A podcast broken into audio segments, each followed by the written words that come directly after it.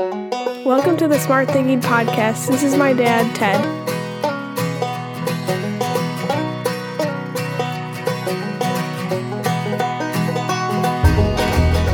Welcome to the Smart Thinking Podcast. I'm your host, Ted Knightsky. Hey, here we go. Another great conversation with another amazing author, Craig Weber. Craig has written two great books. He's an amazing follow on LinkedIn. He writes articles Hmm, every couple weeks or quarter, and they're always interesting, bringing us back to how to maintain the sweet spot and support our own ability to have the capacity to have the right conversations.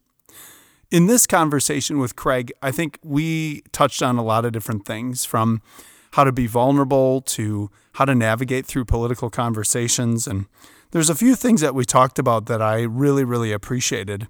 And one of them was how do you grow and support others with conversational vulnerability and capacity? As well as how do you try to be the constructive variable in a confrontational situation? In other words, how do you sit there and understand that you are not obligated to agree with the other person, but you are obligated to understand?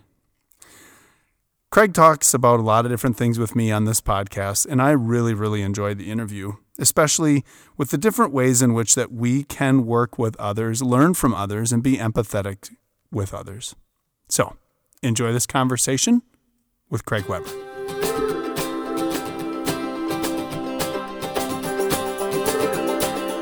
Welcome to the Smart Thinking Podcast. This is your host, Ted Knightsky. And I am joined today by uh, my newer friend, Craig Weber, and author of Conversational Capacity and Influence in Action. Uh, just a great guy who we have brought in multiple times uh, to support the leadership and learning of a variety of our leaders. So, Craig, welcome back to the podcast. Hey, Ted, thanks for having me. I'm looking forward to this. Yeah, we were just talking about our differences. Me being in the Midwest here in Wisconsin, and it is a uh, eight inches of snow, uh, 31 degree windy day by me. And what's it by you? Uh, sunny, around 60, and actually quite nice here in the Mojave Desert in California. Yeah. Well, I will be happy to switch with you uh, midway here. So, um, so Craig, one of the things I think is really uh, that I really admire about you is you know writing multiple books, being an influencer, and supporting leadership. And the last time we talked, about, I didn't really get into this, but what sparked you into becoming, you know, an author and then a, a leader of leaders? Uh, well, author, I've, I've been working around these ideas around conversational capacity, how to help people engage with each other in a more constructive way in challenging circumstances for quite a number of years. And I've always been a big consumer of books. I love to read, still do. Um, so I always thought at some point I'd like to write one. And then once the ideas really started to crystallize, I thought, okay, this is the right time for a book like this in the marketplace. It's kind of coming at the issue in a different way. And so that was kind of the inspiration for it. Always wanted to write a book, love big, big consumer of books. And then a belief that these ideas can make a difference. And so how do I get them out there in a way that uh, allows them to do it? Yeah. And I, I just, I think, you know, what you've laid out here is just a very practical process, which we'll review here in a moment. Um, that is that is just really helpful. And the, the three areas that I wanted to talk with you about today was you know the application of of conversational capacity and influence and action processes uh, in diverse environments um, helping others create you know psychological safety in uh, you know not just conflict but uh, normal meetings and, and interactions. And then a, a, little bit about your work in politics.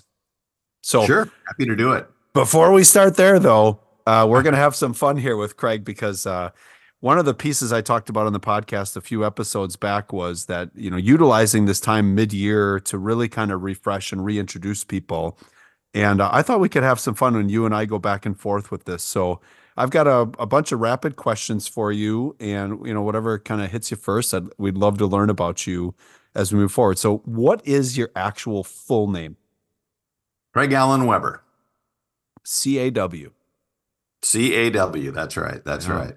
One of the things I do with uh, young with friends who have uh, children is I always try to buy the stock that lines up with their initials. So, We'll have to go look later on what CAW is. I'm sure it's a penny CAW, stock yeah. of some rail line or something. There's a CAW company out there. I can't remember what the uh, CAW stands for, but uh, that's Yeah. interesting. Yeah. Okay. So we'll see what How's that, how's that worked out in terms of buying stock with their initials?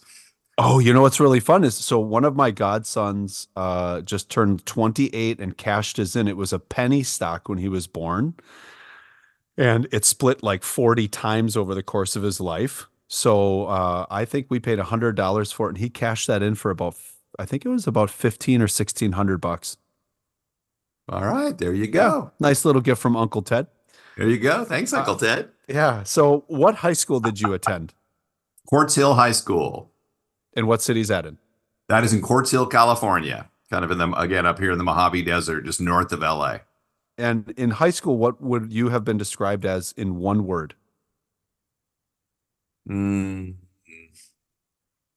Invisible? Mine was mine was uh, funny. Funny. Um, okay. What college or university did you attend? So I uh, went to Brigham Young University, Hawaii, Oh, I didn't know that. the North Shore of Oahu. Yeah, not a bad. Uh, not a, if you're going to go to BYU, Hawaii is the option. Oh You my might- gosh. I didn't even know they had a campus there. Yeah, really small, really small, and uh, they had a program there that I was really excited about, and so that's what kind of drew me there. Not it wasn't Hawaii, it was the program, but Hawaii was icing on the cake. And are you uh, a regular attender of alumni events just to get back there? No, sadly, no, no, not I'm not. I do have clients though in Honolulu, so uh, that that'll take me back. So Oh, well, I will be more than happy to be your technology guy for those trips. Uh, and what was your major there? organizational development. It was a strange degree. It was kind of a liberal arts degree in OD, which is doesn't make a lot of sense. We were studying everything from anthropology to history to business, you name it, psychology. It was a fantastic experience. Oh, I can only imagine that just depth of of knowledge and how that layered over each other every time that you would come in out of classes. Yeah, just an uh, insanely great experience. It, it, I went into college kind of naive, thinking it's going to be a transformative experience and I'm going to come out of it a completely different human being. And the first year or so, I was like, I'm not sure that's actually going to happen. By the time I came out, it was like, nope, that was spot on. That that was a pivotal experience. That is fantastic, and obviously you have utilized this your entire life. Yeah, yeah, still kind of doing doing the same work that I started there. Actually, Yeah. Well, maybe you can go back and they're using your text. That would be quite Yeah, an honor.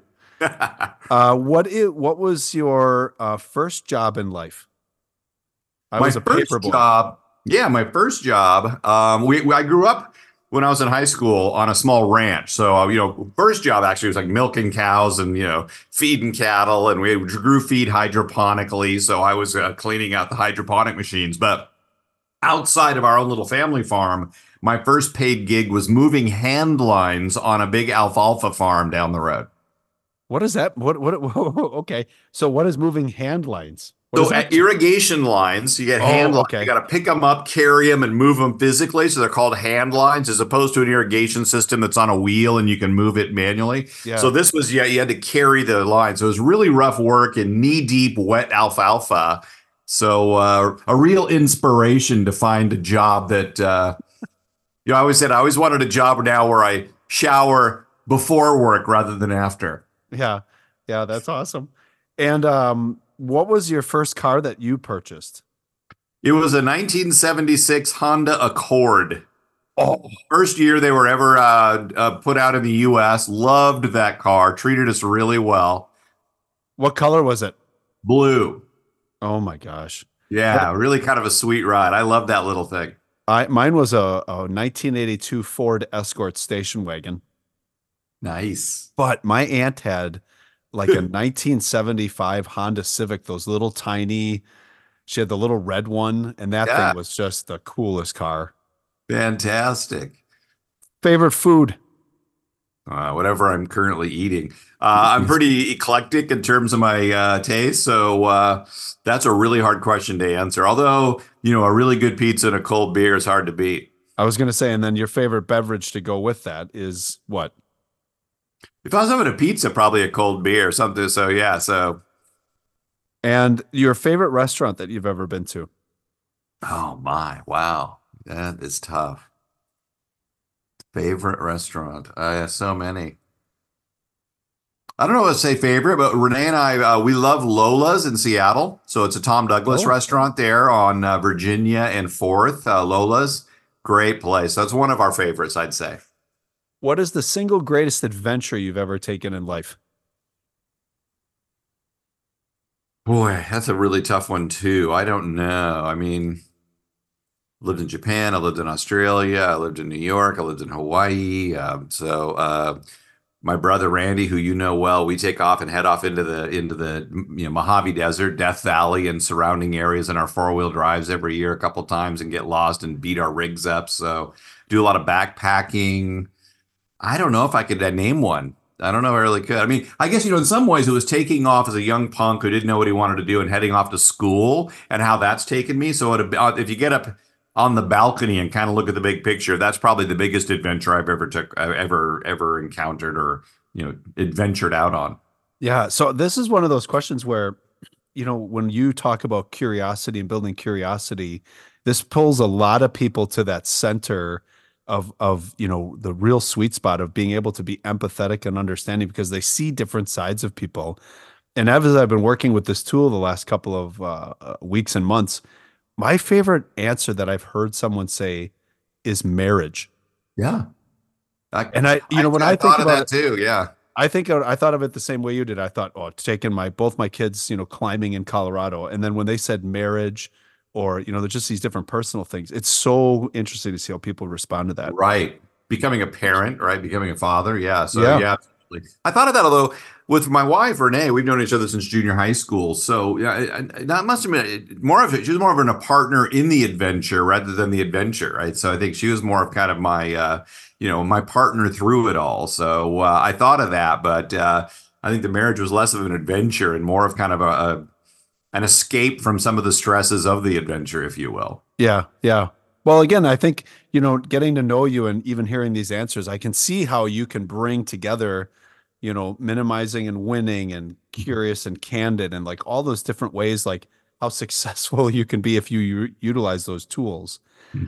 So here's my I, I get two a couple more here. So my my uh what is what is one unique trivial fact about you? And I'll share with you one of mine, and that's Okay. that I I once caught an armed robber Nice. mhm, Nice, who that's turned out to be who turned out to be a classmate of my brother's, it's even better. which is yeah, which is probably why I'm standing here. that is hilarious. And caught an armed robber. It turned out to be someone your family knows. That's Yeah. nice. Uh, let's see. Um, I can do a couple. One, I guess. Um, for ten years we had an adopted Bengal tiger. What at the ranch or like? No, well, th- th- it sounds a lot more awesome than it is. It's technically accurate, but my wife is a zookeeper. She works at a place out here that does captive breeding research with endangered cats, and they trade and coordinate with zoos all over the world. So tigers, leopards, jaguars, jaguarundis, margays, etc. And we adopted a Bengal tiger, Caesar. But it's not like they let you load him in the Jeep and bring him home on the weekends, but we did get to pay for his care and feeding for a decade. So I think the idea that we adopted a Bengal tiger sounds awesome, but uh, it is a bit of a random fact. I was like, I don't remember seeing you on the Netflix special Tiger King. Oh, yeah. Uh, Yeah, check check the check the septic tank or whatever. Did you watch that show? We did not. My wife Oh. said uh, she talked to a couple of her colleagues and they said, don't watch it. You'll be, you'll have a stroke. You'll be yeah, so you'll be horrified. Yeah. Yeah. So uh, Um, we did not watch that. That is a pretty pretty awesome thing. I would have I I think if you're out socially, you just end it with we adopted a Bengal tiger. I don't want to talk about it. End the story. Yeah. Yeah, Yeah. You're gonna look like quite the boss across the bar. Exactly. I mean, there's not many people who can say they had an adopted Bengal tiger for a decade. yeah. Yeah. You and Mike Tyson. Yeah. Yeah. Yeah. The hangover. Exactly. Uh last one for you. If you could have uh spend a day with someone dead or alive, who would you spend the day with? Wow. You know, someone that's always fascinated me, and it just just from his background to the life experience he had and to the difference he made, that just I think it'd be really interesting to spend a day with be Abraham Lincoln. Oh, The way that guy thought, the way he operated, you know, the just rather extraordinary human being. When I read Team of Rivals by Doris Kearns Goodwin, I was on a plane when he was shot. and I actually got emotional. You felt like you knew the guy. So that would certainly be one uh, uh, somebody on my short list. Yeah, and she is one of my no offense. One Doris Kearns Goodwin is one of my favorite authors. How she tells stories. Her Franklin Delano Roosevelt book is phenomenal. No ordinary time. Love it. No yes. ordinary time. Yeah, well, it's right there. Yeah, And uh, brilliant. Uh, do you have a favorite Lincoln quote? Um, I have quite a few, but I love. Uh, I use this a lot in the workshops, and it relates to the conversation we're about to have. I don't like that man. I ought to get to know him better. Yes, love it, love it. My my favorite one is when the facts change, I change my mind. there you go. And then he had another one that was I really liked, and that was when he was talking about trust. Someone had confronted him of like, "How come you don't tell me all of these things?" And he said, "It's not that I don't trust you; it's I don't trust who you trust." And it's just how he how he laid out the norm of like there are things you need to know and things you don't need to know, but he was so kind about it. That's hilarious. That's great. I've not heard that one. I don't trust who you trust. That's nice. Yeah. So, all right, going back away from those different pieces, let's talk a little bit about you know your processes with you know building capacity and teaming and trust. And one of the questions I have for you that I think there is some inherent conflict in is when we get in rooms that are diverse. And when I I want to just define diverse generationally, demographically, ethnically, um, there there there tends to be a sense of um, defensiveness at times in some of those different conversations and meetings. And what I you you had a great article on your LinkedIn a, a couple of months ago, and if you could just talk us through like how do you see your processes really helping people get to you know the center where they need to be to be successful in in a diverse environment Yeah, no, that's a great question and a relevant one today. A lot of conversation about this. So, yeah, the article I wrote called Conversational Capacity and the Diversity Bonus was kind of looking at the conversational capacity framework as it relates to diversity. And I really focused a lot on Dr. Scott Page, the University of Michigan. He wrote a book called The Diversity Bonus. And he comes at the issue, I thought, from a very interesting angle. He's a mathematician. So, hmm. you know, this guy's looking at the issue of diversity. And what he found is diverse teams, especially when they're dealing with complex, messy problems, outperform less diverse teams six ways to Sunday. So the evidence borders on overwhelming. Um, and he defines diversity fairly broadly. I think, you know, we talked before we started here that diversity is often defined very narrowly. You know, our race, you know, our, you know, ethnicity or, uh, you know, or generational gaps or something we focus on. But he says it's cognitive diversity is what we ought to be focusing on. And identity ver- diversity is a subset of cognitive diversity. And so I, and the way I would describe it is the more diverse your team, the more capable you are of learning in complex, messy, shifting circumstances because you have more lenses through which to look at the problem. The challenge is we need the ability to engage those diverse perspectives constructively. And that's where things get tricky because often when we engage with someone who sees the world differently, rather than adopt a learning centered focus, people start to get defensive. They defend their view, they dismiss the views of others. Confirmation bias kicks in. So if your view lines up with me, I listen to you. If your view contradicts mine, I tend to discount or ignore you. And so a lot of our basic human tendencies tend to get in the way of our ability to capture the goodness that comes from a room full of people with diverse perspectives. So high conversational capacity, you could say, diversity is a strength. We can trans we can transform the diverse perspectives into learning, whereas low conversational capacity and diversity is a form of dysfunction. Mm. It'll it'll it'll things will go off the rails really quickly. So I would argue that if you really want a team that can perform well when they're dealing with tough problems, having a lot of cognitive diversity and high conversational capacity are things you need to think about. We need the ability to kind of we need a lot of perspectives we can use to make sense of a complicated problem and we need the ability to engage those uh, perspectives in a constructive learning focused way. What i love about it is again the you know the cognitive diversity component in the room and honoring that over all of the other experiences. Because I, I think one of the things like i like i've shared is that we are not honoring enough of just the different people in the room and finding processes to get them out of being quiet yeah and and and talk to me about or talk to us about like what what processes do you use to support that kind of that that harvesting of the cognitive capacity of other people in the room? How do how, how do you suggest we do that? Yeah, great question. So there's another article I put out too more recently that kind of gets to that. And it's the idea that you can't control every variable in a conversation or meeting, but you can try to be a constructive variable. And I think someone who's trying to be a constructive variable, say in a meeting where a really tough decision is going to be made, is A, putting their ideas, their views, their concerns on the table in a really clear way because they realize that the way they're looking at the issue might spark an insight for somebody else. Mm. And if I'm not candid, if I'm not putting my concerns or my ideas on the table clearly, I'm kind of stealing from the group, right? I'm not, there's a learning moment there that I'm just not allowing to happen because I'm not being candid and upfront. But at the same time, they're curious, back to the word you brought up earlier. So they're actively trying to help other people get their views on the table clearly and directly, especially when those views contrast with their own. And they're not doing it to agree. They're doing it to expand the amount of learning taking place. And so I think that's where the real sweet spot is, where I'm being very candid and direct and putting my ideas on the table, but I'm often working just as hard and harder to help other people get their ideas on the table.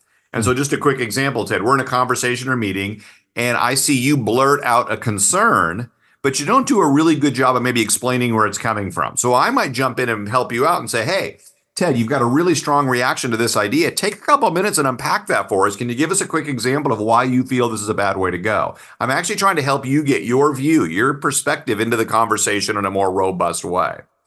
It could be we're in the same meeting and I'm waffling on, blah, blah, blah, blah, blah, but my overall point isn't clear. It's mm like, what is he talking about? Mm-hmm. You might notice and say, Craig, you've been talking here for a couple of minutes, but I'm a little confused.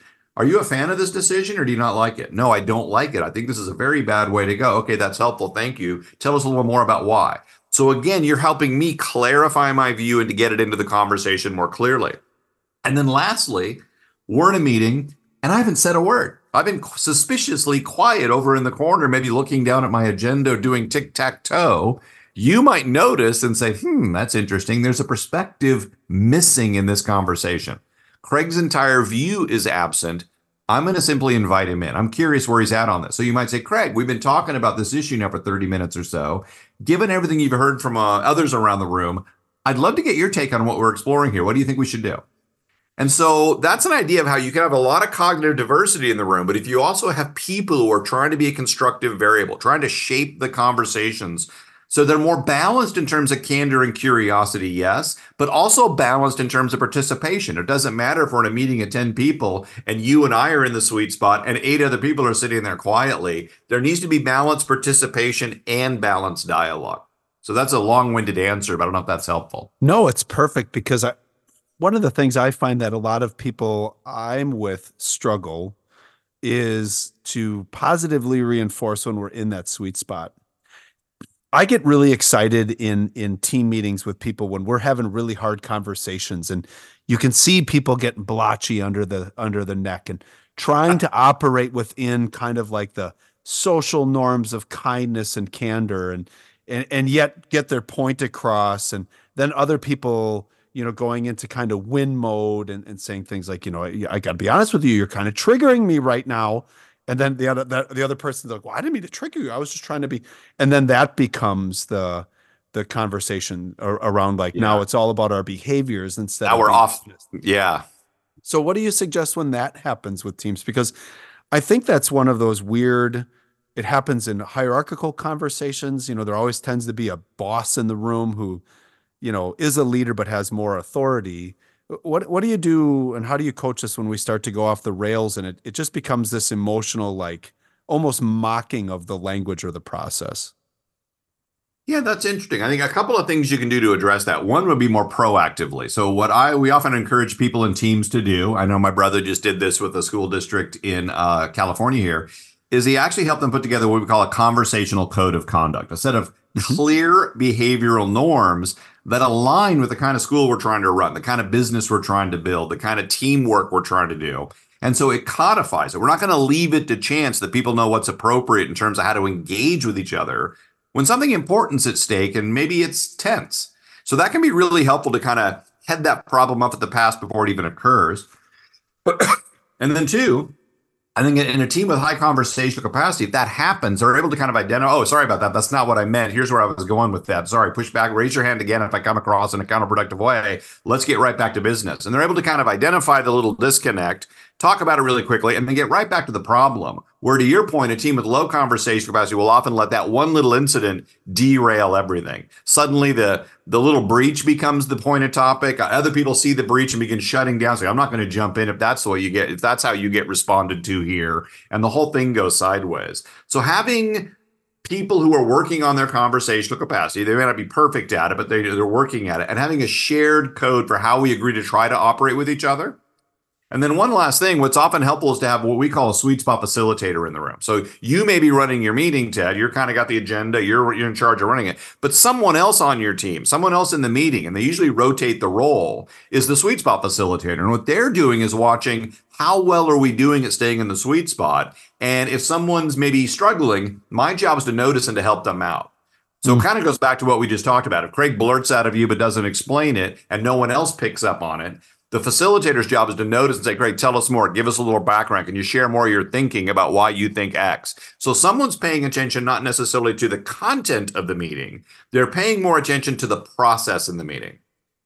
Yeah, I like it. I like it a lot. That's a great idea to have someone, you know, in the norm setting or at the beginning of the meeting, the roles of being there because, you know, when you, there are people who just thrive on being the timekeeper right? Like, hey, okay, it's 10 minutes, move on, right? But to have that, to have that sweet spot facilitator, I love that idea because, you know, after I had seen you the first time, Craig, I came back and I I developed a little tool f- just for myself where I I created a a, a, a five four three two one towards candor and courage and a five four three two one scale to curiosity and humility and then i started kind of scoring the people in the room as to where i saw them or if they were in the sweet spot so that yeah. I could go back and coach to that and just share with them like, hey, in the meeting today, you know, you were in high minimal minimizing mode or you were at high win mode.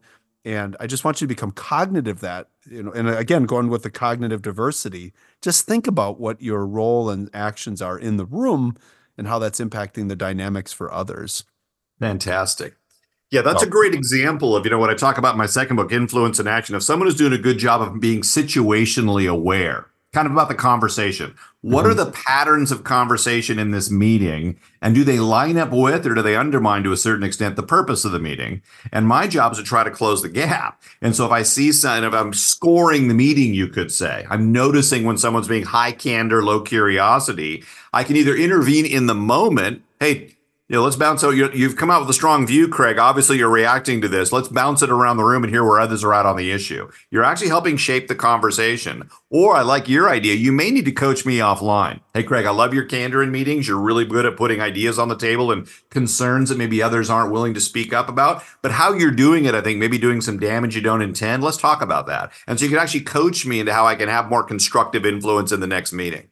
Yeah. And to your point, especially if as long as uh, to me as long as leaders who are listening remember that when you coach somebody offline you don't you you have the courage to be candid with them that you don't do the baloney of you know others in the meeting are telling me that they're like right. oh my gosh that's that I mean, I'm not a violent person, but sometimes that's kind of like a slap in the throat. Like, don't right, yeah, don't blame others. Tell me the truth. Yeah, you you you, you see someone behaving that way. and You, I, I, develop adult onset Tourette syndrome. Right? It's like, oh man, that just yeah, that gets me going. Yeah. I think that's right. Hey, I love your behavior. I think you're spot on, but a number of people are having real trouble with it. That is just yeah. There's no is, that's, there's no that's greasy. There. Yeah, exactly. So when you when you were talking before about situational awareness, I want to give you a scenario here because this is something where I'm sure you coach a lot of people around as well as me when you're in the meeting and you're having the conversation, there tend to be people who like to take the conversation wherever they are currently in their mind. So we're here to talk about A, and then the next thing you know, they're off on like they saw an opening and they just take it someplace else. And they completely lack the situational awareness that there are four, six, 12 other people who are here for a, a targeted reason.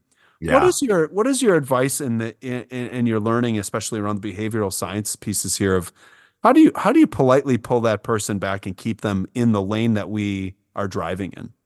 Good question. That happens a lot. Um, you know, stun gun comes to mind, but typically it turns out they frown on that in a professional environment. so, uh, absent a, a stun gun, uh, no, I think you know, I think a way to respond to that is to get curious.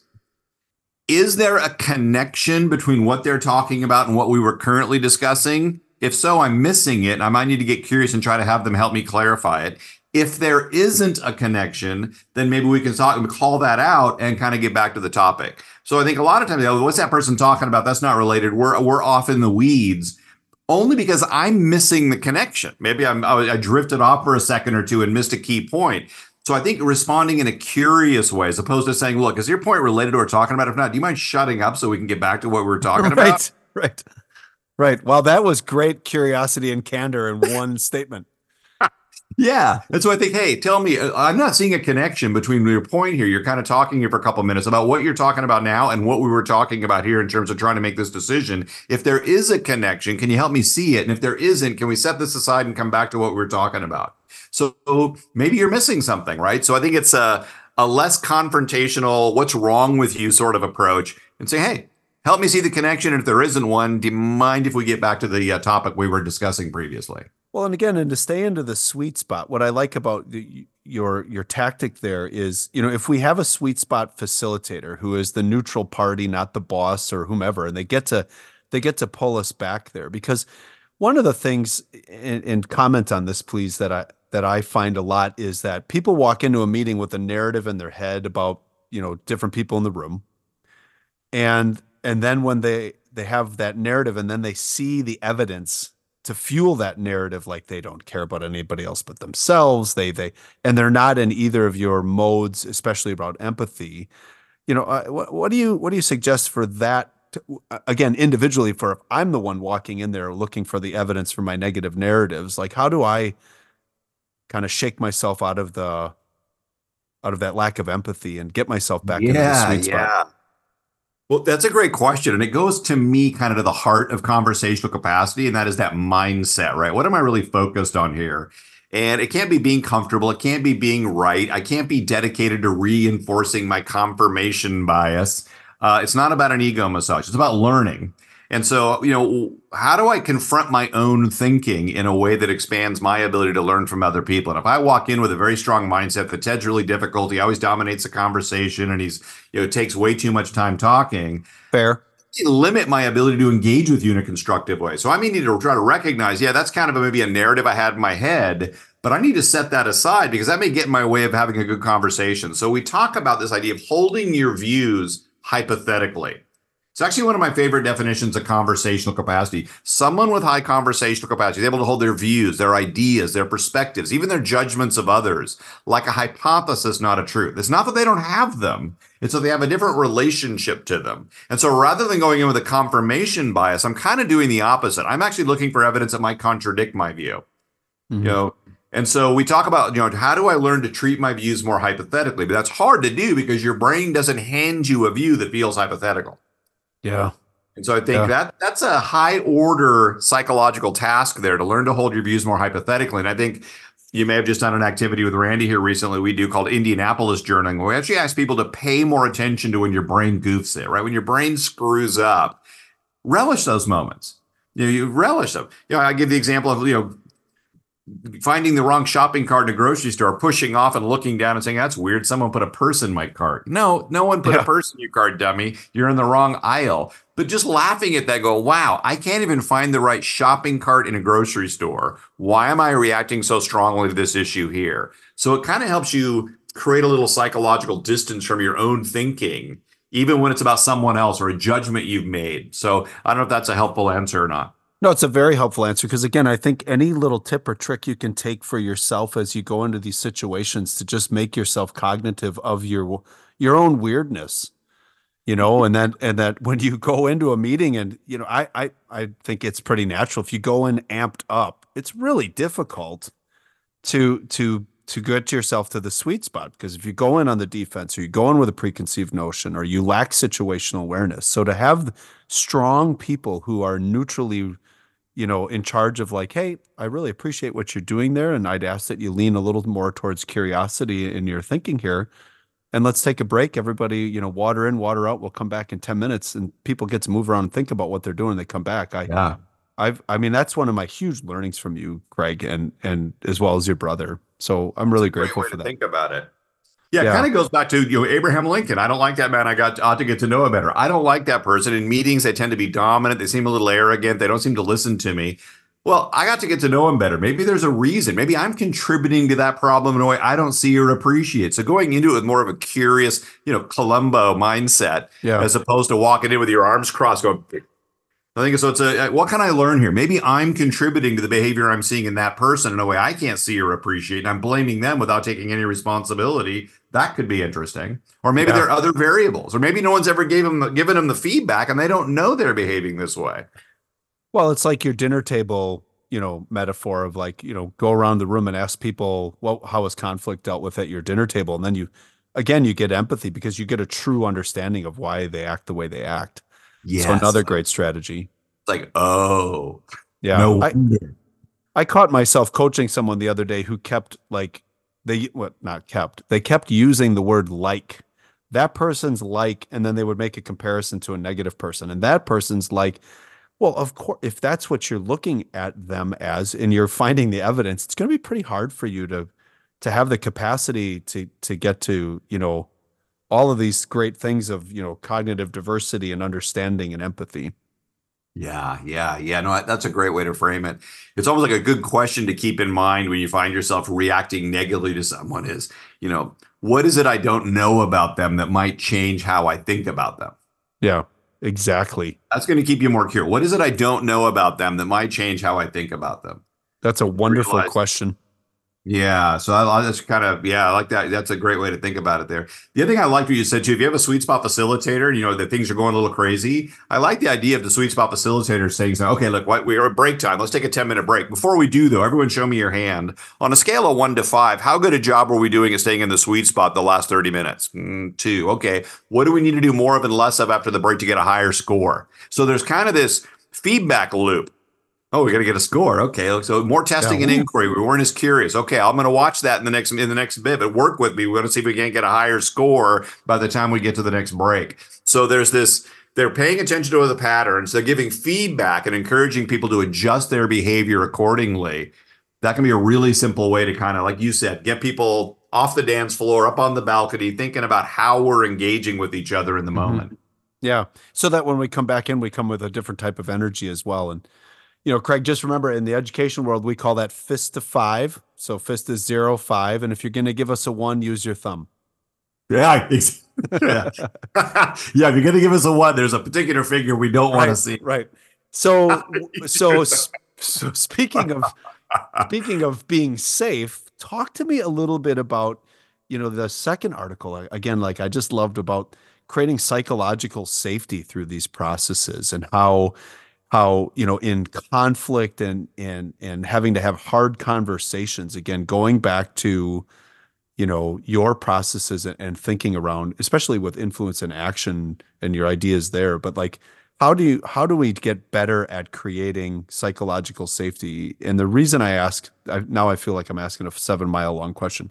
The reason i ask is i'm becoming a huge proponent for this idea of creating mental fitness opportunities for people that i'm around.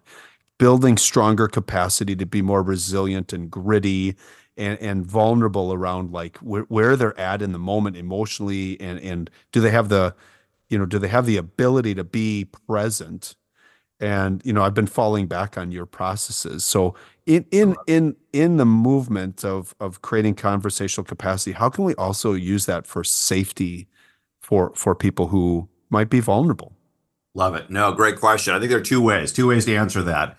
One, I think, is a little more obvious, and the other may not be. Um, first way, if you have a team with high conversational capacity, they're going to be more psychologically safe. People are being candid and courageous, but curious and humble. They're open minded. They react to differences of opinion with a curious response rather than a defensive one. I know I feel confident in my team's ability to handle it when I bring up a concern, an issue, or push back on an idea that is going to create a more psychologically safe environment that you know Amy Edmondson describes as a uh, an enabling condition for effective teamwork. People feel safe, they don't feel like they're going to be punished for bringing up a contrarian view. That by virtue that that's going to make a safer environment. So I would argue conversational capacity is a a competence. If it's an enabling condition for effective teamwork, conversational capacity is an enabling competence for creating those conditions. And so if we've got a conversational code of conduct, we've got people working on building their ability to stay in a non-defensive state even under pressure. We've got a sweet spot facilitator helping us kind of stay in this productive place. That's going to create a more psychologically safe environment. So I think it's a way to create the conditions described as psychological safety in the research. The other thing I talk about in this article that I don't think anyone else talks about, I've never heard anybody, is do it yourself psychological safety. Sometimes the only psychological safety you're going to have at a meeting is the psychological safety you walk in with. Mm. And so you're in a heated parent teacher conference as a teacher, let's say. Um, you know, there's no psychological safety in there. There are no conditions there that produce it. It's up all up to you. And I think if you've got someone with high conversational capacity and they're more they're more emotionally disciplined, I'm able to catch it, name it, and tame it when I'm at risk of being triggered out of, out of in, a, in a non-productive way. If I've got a really sharp focus, so I've got more cognitive discipline, I'm able to stay zeroed in on what counts in the conversation, focus on the signal, ignore the noise that's going to make me a little more comfortable. Not perfectly comfortable, but a little more safe. And if I've got the skills, the actual behaviors to align my mouth with that mindset, I know how to respond in a way that, you know, helps kind of navigate the conversation constructively.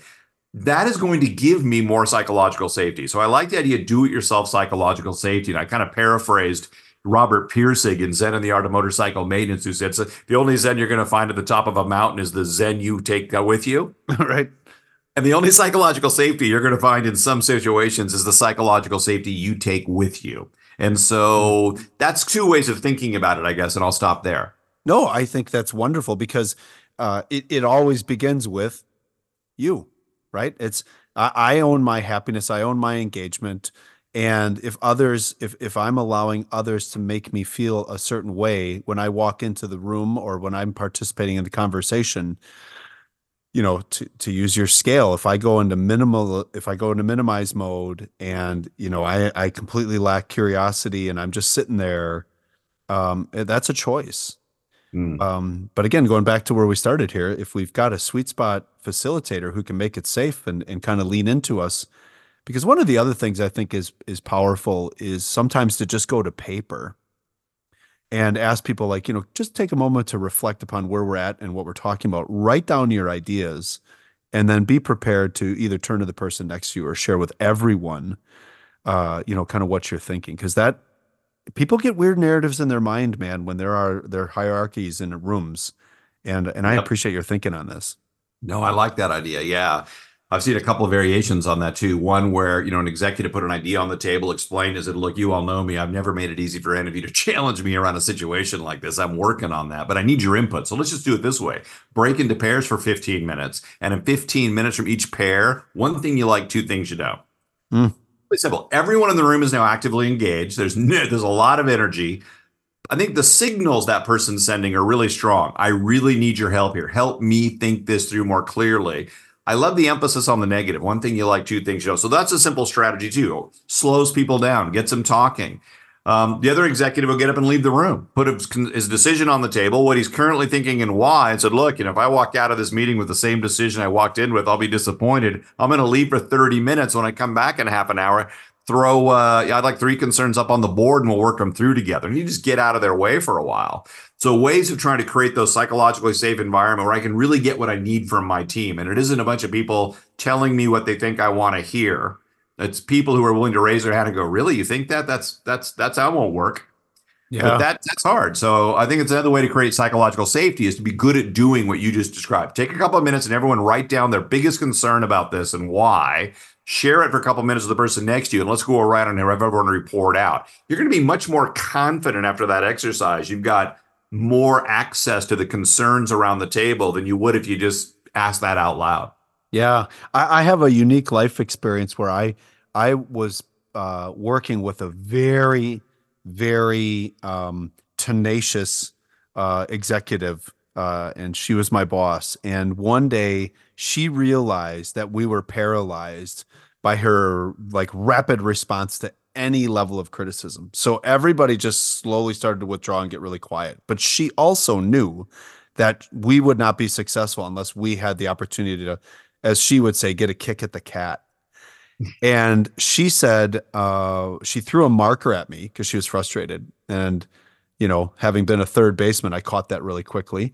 And uh, she said, "When I come back, I want that board filled with what you like and what what we need to change." And then and then me being a kind of the smart ass that I am, I said, "How much time do we have?" And because I didn't want her coming back in five minutes, and she said, Right. "I'm I will come back in an hour."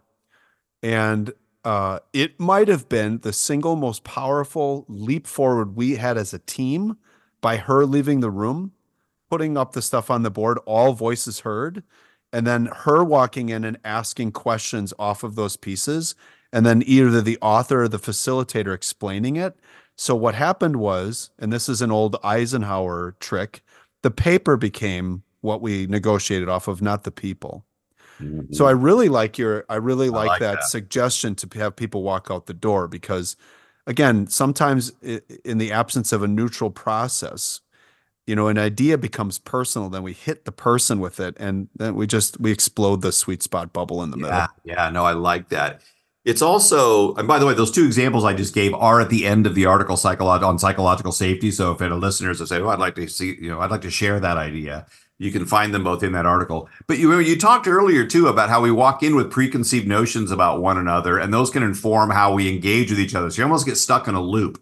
You know, it's and so uh, I think what that your boss there did, throw the pen and say, "I'm going to leave the room. I want you know, you got an hour."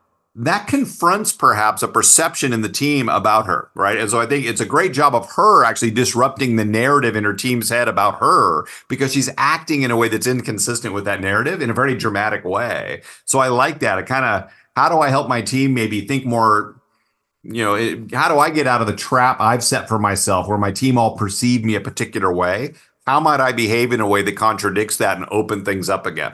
Yeah. And and it also the other piece that goes, you know, like your conversational code of capacity. If you have a strong, you know, kind of presence as a leader, you know, giving permissions is another thing that's really important. Like, listen, I need you to know you have permission to cut me off. That when I get heady and visionary and I'm up in the clouds, like you can stop me and say and, and start asking questions. And while I will look visibly frustrated, you need to know that I really respect it Yes. sometimes some of those disclosures like you've coached us around is are, are really important because in their absence it's really hard to live in that sweet spot Yeah, no, that's right. I worked with a, an executive in Denver a number of years ago, and that he was a, a very gruff individual. Uh, the team was really struggling with him. You know, he got you know nothing in terms of feedback, and so he started trying to use the conversational capacity skills. And the team later said what really convinced us he meant it was when he would lose it in a meeting. He'd lose it. And the very next meeting, he'd come back and say, Look, I lost the plot in the last meeting when I brought when you brought up this issue. I really apologize for that. I, I really I'm trying to do better. I spent a lot of time reflecting on it. I'd like to try it again. Mm. And so it wasn't that he was always perfect, is that when he blew it, he'd come back and own it and try to address the problem again. So I thought that I like that. It's not so much that you're perfect with this stuff, it's that you're trying and they see you trying. They see you're willing to own it. They see you're being vulnerable when you choke.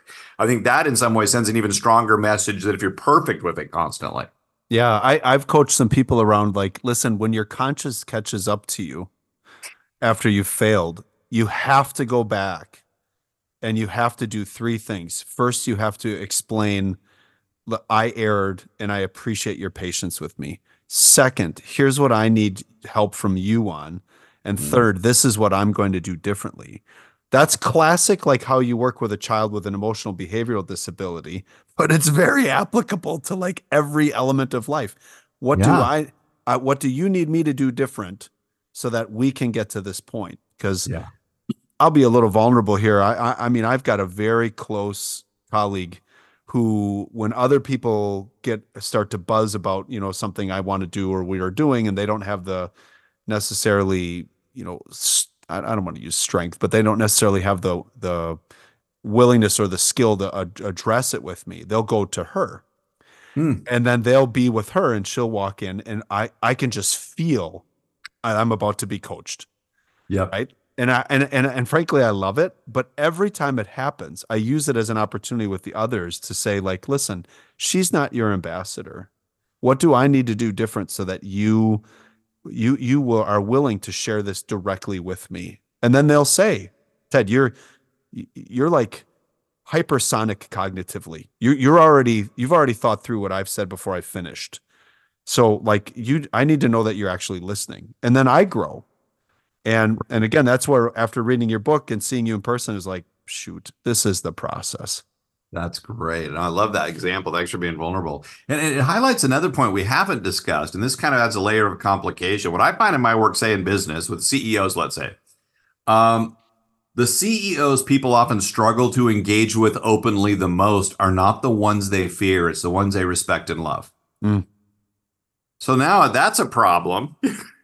Right. But that's a real, I mean, if I'm afraid of you, sure. Okay. Ooh, I don't want to bring this up. I don't want to stick my head in that bear trap. That's obvious. But what's often even more frightening is if I really care about them. I know they're a good person. I know they care about me. I respect their intelligence and their knowledge and you know the organization they've built that can be even riskier. The last person I want to look stupid in front of, the last person I want to make feel bad is this person who I really care about and respect. So that adds a layer of complication to this, doesn't it? Yeah. Well, and and to your point, I think we can model that as leaders because I heard a line years ago where someone said, "I'm the type of person who will tell you you have spinach in your teeth." Which basically allowed me to like rapidly realize they're going to tell me like they're going to be candid with me. Yeah. And and I've now used that like cuz I'll even say when people have spinach in their teeth, "Hey, I'm the kind of person who tells you you have spinach in your teeth." You have spinach in your teeth, right? And then they're like, "Oh, jeez." And they've then they're mad at the nine people who didn't. Exactly. So I just talked to someone, yeah, who had that exact experience. Yeah, that's hilarious. You know, so who've talked to like a bunch of people and then oh the last person they talked to said oh by the way you've got a black bean covering up one of your front teeth. It's like what? Right. No one else told him. Yeah hilarious. Well my relevant example was when i was teaching middle school i probably had gone about three class periods with my zipper open. And and what i loved about what you said is i i i believe that i had relationships with my students where there was an admiration and a fear of disappointing me right and when no one told me my zipper was open until this very sweet little girl comes up and she's like, Mr. Knightsky, I did, I, did, I got elected from my group to tell you. and I was like, oh, and I just like, what? that stinks. I didn't make a big deal out of it. I wasn't angry. And I, again, those life lessons.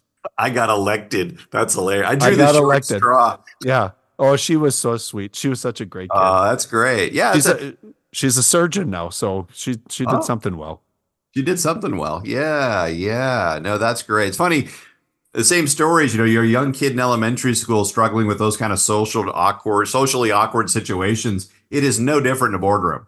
Right. Like mm-hmm. you said, people are people and they don't change that much. Randy talks about this all the time. He works with executives. Oh my gosh, it was like working with a bunch of sixth graders. Yeah. You know, there was, you know, they're a little bigger and their voices are deeper, but that's really the biggest difference. Yeah. Which I think is I think that's the that's our that's our great burden, right? Is that like, and I think that's a cool part for your brother um, being an educator. As he goes into these situations after being a classroom teacher all those years, and he sees, oh my gosh, I'm using the same skills I used to get sixth graders to focus that I am with grown adults, men and yeah. women, you know, with advanced degrees and powerful positions, and they're still, you know, can I go to the bathroom? Yes, you people can. are people, right? Yeah, he said it's striking. You know, you kind of assume you're working with a group of executives in a boardroom. That's going to be worlds apart from dealing with sixth graders. Like the similarities are greater than the differences, right? It's like yeah, people are people. You know. Yeah. So the, the personalities last... around the table, the, oh. the behavioral dynamics, all the ego stuff playing out. You know, people posturing. It's like people being shy and not engaging. It's like, wow, this is this feels really familiar. Well, I mean, if you and I were to go to a conference together, Craig, and you sat next to me and you were there to like focus and learn, and I was like, ugh, I read this book or I already know about this, you would be it would be a nightmare because the whole time I'd be leaning into your like, hey, wouldn't it be funny if? And then you'd be like, oh, come on, man. Or you'd be laughing and then I'd be square faced and the speaker be looking at you like, what's so funny over there? So yeah, we don't change. Exactly, I'm still yes. I'm, yeah. I'm still emotionally 14 Yeah, yeah. So the the last thing I wanted to chat with here in the last couple minutes we have is walk me through how to use your processes as we enter the wonderfulness of primary political season in America here. Yeah. Because politics is spilling over to everything we do. And in education, I spend a really large chunk of time working with superintendents and school boards when people are coming from positions. Yep. And I love the fact that you actually work at two with two different state level legislatures around your processes. So walk us through like okay, in a you know, you got your crazy uncle Phil at the dinner table and he's just lighting everybody up. You know, oh Teddy teaches at a government school and and then you're just like here we go and you come we to the go. table you come to the table ready or or you're in the community and so what are some of the different skill sets and, and and strategies you would suggest for us that that get to deal with that Yeah, great question. Yeah, I've been really fortunate over like 15 years or so to spend a lot of time in uh, a couple of states in particular, Georgia and South Carolina, with Georgia State Universities, um, uh, Institute of Med- uh, South Carolina's Institute of Medicine and Public Health at USC, and then Georgia State University's Georgia Health Policy Center. They're the ones that started a program. And every other year, we skip election years. We get Republicans and Democrats coming in and learning to engage with each other in the sweet spot as they deal with policy issues. At Both institutions, we focus on healthcare, which is very contentious. And what's surprising is they love it. I thought, why try? This is going to be like, you know, I could train a chair and have more impact. But we get repeat customers. We get people to come back several years in a row, you know, several times in a row because they want to get better at it. So there's encouraging. And it reminds me of something I believe Steve Jobs said to uh, Rupert Murdoch years ago. He said the dividing line in American politics is not between people who are Republican or Democrat, progressive or conservative. It's between people who are constructive and destructive. And there are people on both sides of the aisle. To me, that provides a very useful lens. There are good people trying to make their country and their communities a better place on both sides of the aisle. How do we empower them and engage them in a more constructive way? And if you got someone who's on the more destructive side, you know, try to, you know, get away from them as quick as possible. So I guess a way to say it, if two ways to think about it. If you're engaged in a discussion and politics come up, try to be the constructive variable. You can't control the other person, but try to make the conversation a little more balanced, a little less defensive, a little smarter than it would be if you weren't engaged in that. On the other hand, there are going to be times and places your you know Uncle Bob's at the dinner table going off on a topic where it's isometric exercise. You're not going to change Uncle Bob. The meat, the dinner may be a misery, but at least you can use it to stop. You know, how can I use this to strengthen my own ability not to get triggered, not to react defensively? So sometimes look at it like isometric exercise. I'm probably not going to make much of a difference here, but I can use this uncomfortable situation for my own benefit. There are other situations where maybe I can use this as a practice and perhaps play a constructive role, make it a little less defensive, a little more balanced, maybe create a little more learning that would have occurred if I hadn't been in the conversation. i love it i i don't know if you remember this or even know this but i'm a, i'm the mayor of my city We have talked about that. Yeah. Yeah. that's and and one of the things that I find myself doing, which you just explained, my metaphor is mock trial.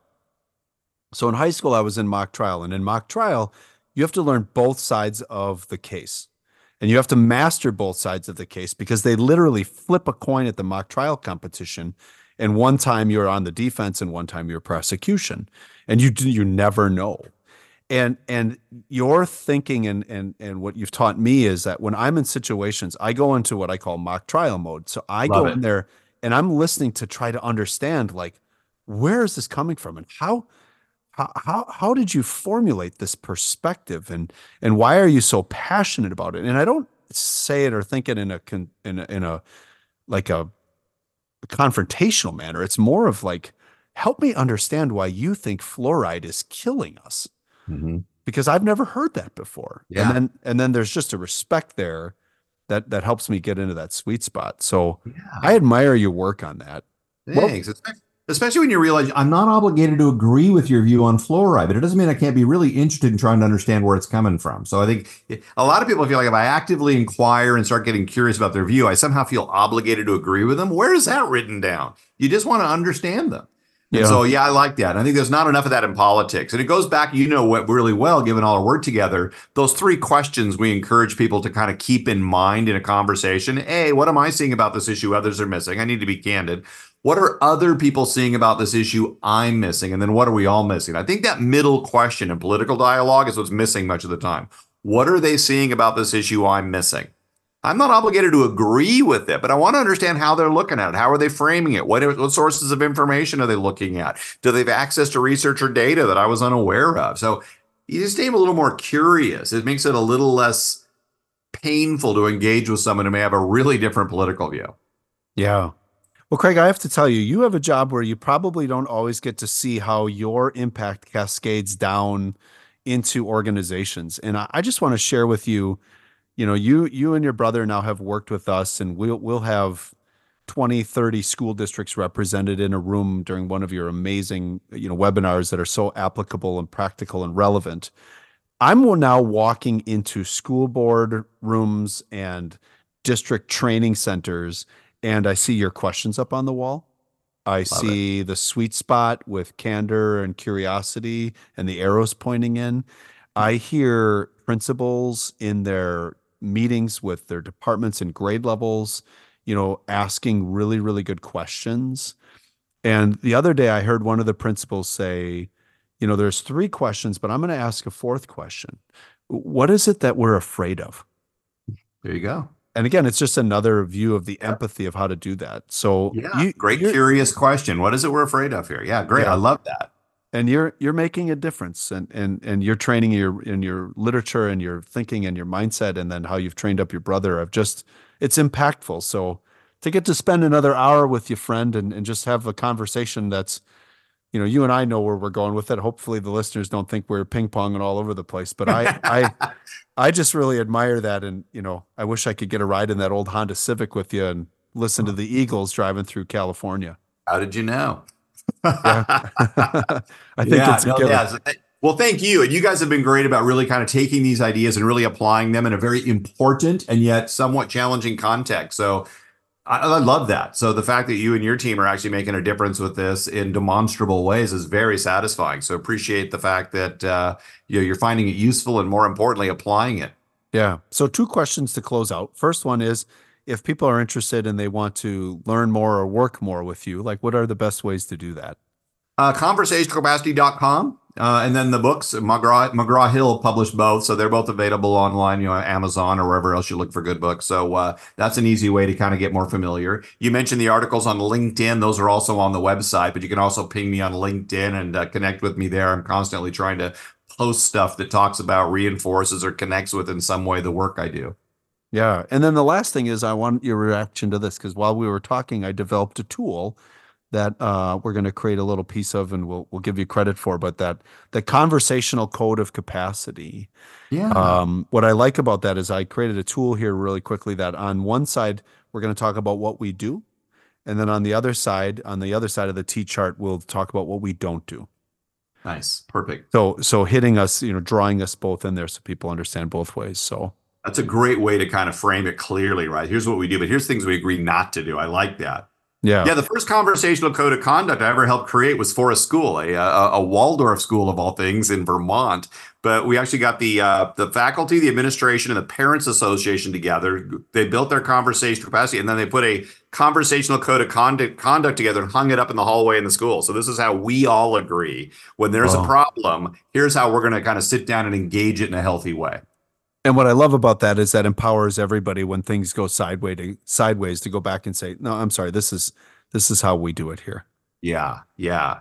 And people well, are more likely to sit down and engage with it constructively. When oh, oh yeah, we've got these rules here. I can't just go off on you like I might normally do because that would be a clear violation of what we all agreed to. So it kind of brings a little accountability to how people engage with each other. Yeah.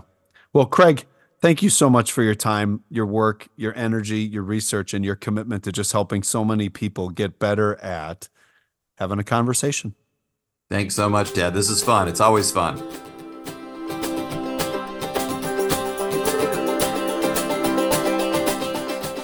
So let's do some smart thinking. List the people in your life that you could increase your ability to be more curious with. Describe the ways in which you can apply the conversational capacity techniques you heard from Craig today, tomorrow. And finally, list those in your life that would benefit from hearing this conversational capacity breakdown so that they could be better for others. That's it. That's the Smart Thinking Podcast. Hey, as always, thank you for listening, and please make sure to share this episode and rate it on whatever platform you listen to podcasts on. And remember, we can be found everywhere iTunes, Spotify, Google, wherever you need us to be so that you can listen to us each week. Also, thank you to the Well Pennies for their great music, and make sure to follow Golden Bear Studios to find out all the new releases from the great artists that they are producing. Okay, as we close out here, one of the things that I think was my favorite part of the conversation was just the idea of how to navigate some difficult conversations that come about as we head into the political season of spring, summer, and fall of this year. And I'm not bringing it up to be political. I'm bringing it up to help us because it can become very contentious. And what I really, really loved about the conversation, and my favorite quote, which I put on the front end of the podcast, was try to be the constructive variable. Like Craig said, when he works with politicians and elected officials, be the person who is sitting there wondering, is curious, is candid, and yet not judgmental such a great thing for us to apply because I think many situations we are in in work and life are not political, but they can feel the same way. The other thing that Craig had said that I really loved was the simple fact that too often, many times, the people who are afraid to have the hard conversations with us are not the ones who don't like us, but the ones who respect and love us. And engaging is hard with us because they respect us. Make it easy. Make sure to point it out. Make sure to use a process. Make sure to positively reinforce when people are doing what needs to be done, which is operating in the sweet spot. All right, everybody, have a great week. Remember, you're a leader and you have influence over other people, so use this knowledge to help others be the best versions of themselves. And of course, when a storm emerges, don't forget the first thing that we always do is charge into it.